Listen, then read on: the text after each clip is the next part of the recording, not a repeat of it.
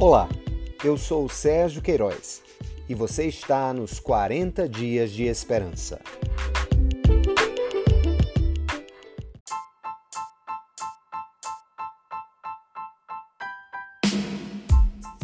Dia 1 Eleitos e Peregrinos.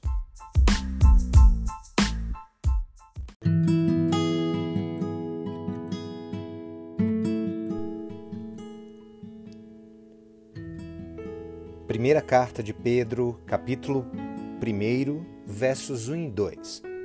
Pedro, apóstolo de Jesus Cristo, aos eleitos de Deus, peregrinos dispersos no Ponto, na Galácia, na Capadócia, na província da Ásia e na Bitínia, escolhidos de acordo com o pré-conhecimento de Deus Pai, pela obra santificadora do Espírito, para a obediência a Jesus Cristo e a aspersão do seu sangue. Graça e paz lhe sejam multiplicadas. E é assim que o apóstolo Pedro inicia a sua primeira carta.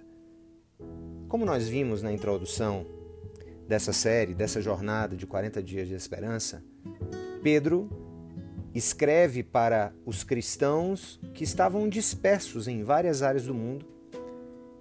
E é uma carta em que eles são chamados, eles são convidados a exercitar a esperança.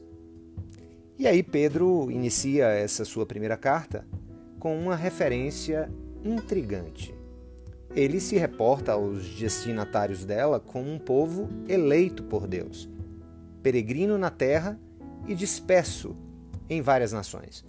Ao afirmar que há um povo eleito e que foi escolhido por Deus, Pedro afasta aqui qualquer senso de mérito humano, qualquer ideia de superioridade de uns sobre os outros, assim como qualquer orgulho que alguém possa ter de sua raça, da sua posição social, da sua religião, assim como qualquer outra característica moral, étnica, política ou econômica que se queira apresentar diante de Deus como uma presunçosa digamos assim, senha de acesso à sua santa presença.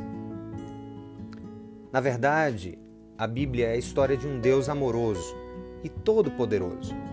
Um Deus que estabeleceu um plano de redenção para toda a sua criação, que se encontra escrava do pecado e sujeita, portanto, a uma justa e eterna condenação a uma justa e eterna destruição. Podemos dizer, em outras palavras, que a igreja é composta por um povo escolhido. Mas escolhido como? Escolhido de acordo com o conhecimento prévio de Deus.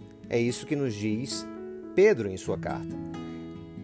Isso quer dizer que antes mesmo do nosso nascimento, antes da criação do mundo, e tudo isso pela graça dele, e não de acordo com as nossas obras, nós fomos escolhidos, nós fomos eleitos por Deus. Portanto, gente, a eleição divina é um presente, deve ser vista como um presente, não como um prêmio. Deus não nos premia com a salvação em razão de sermos bons, em razão da nossa bondade. Ele nos elege, ele nos escolhe, ele nos salva em razão da bondade dele.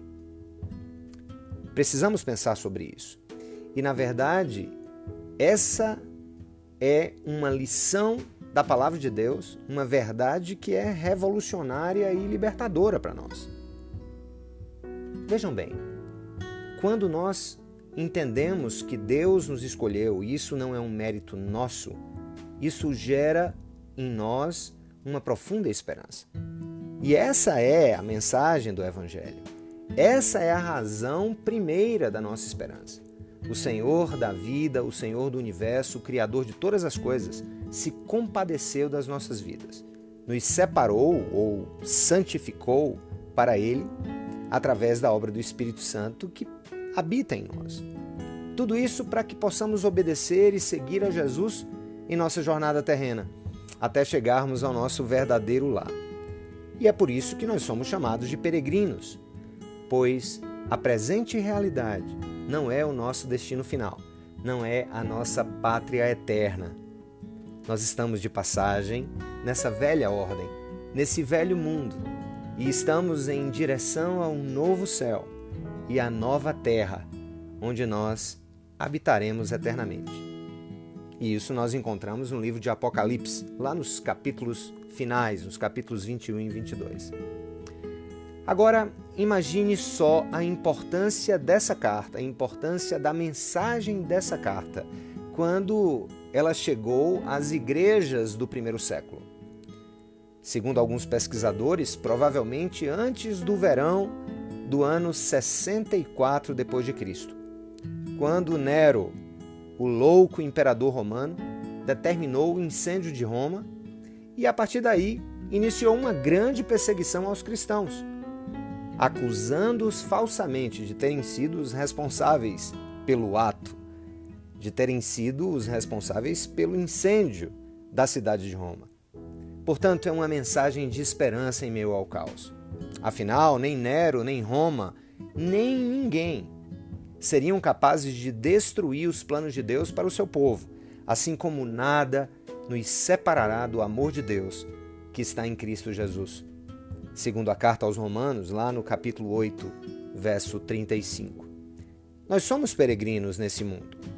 Peregrinos sim, mas abandonados não. Salvos não pela nossa obediência a Cristo, mas para a obediência a Cristo.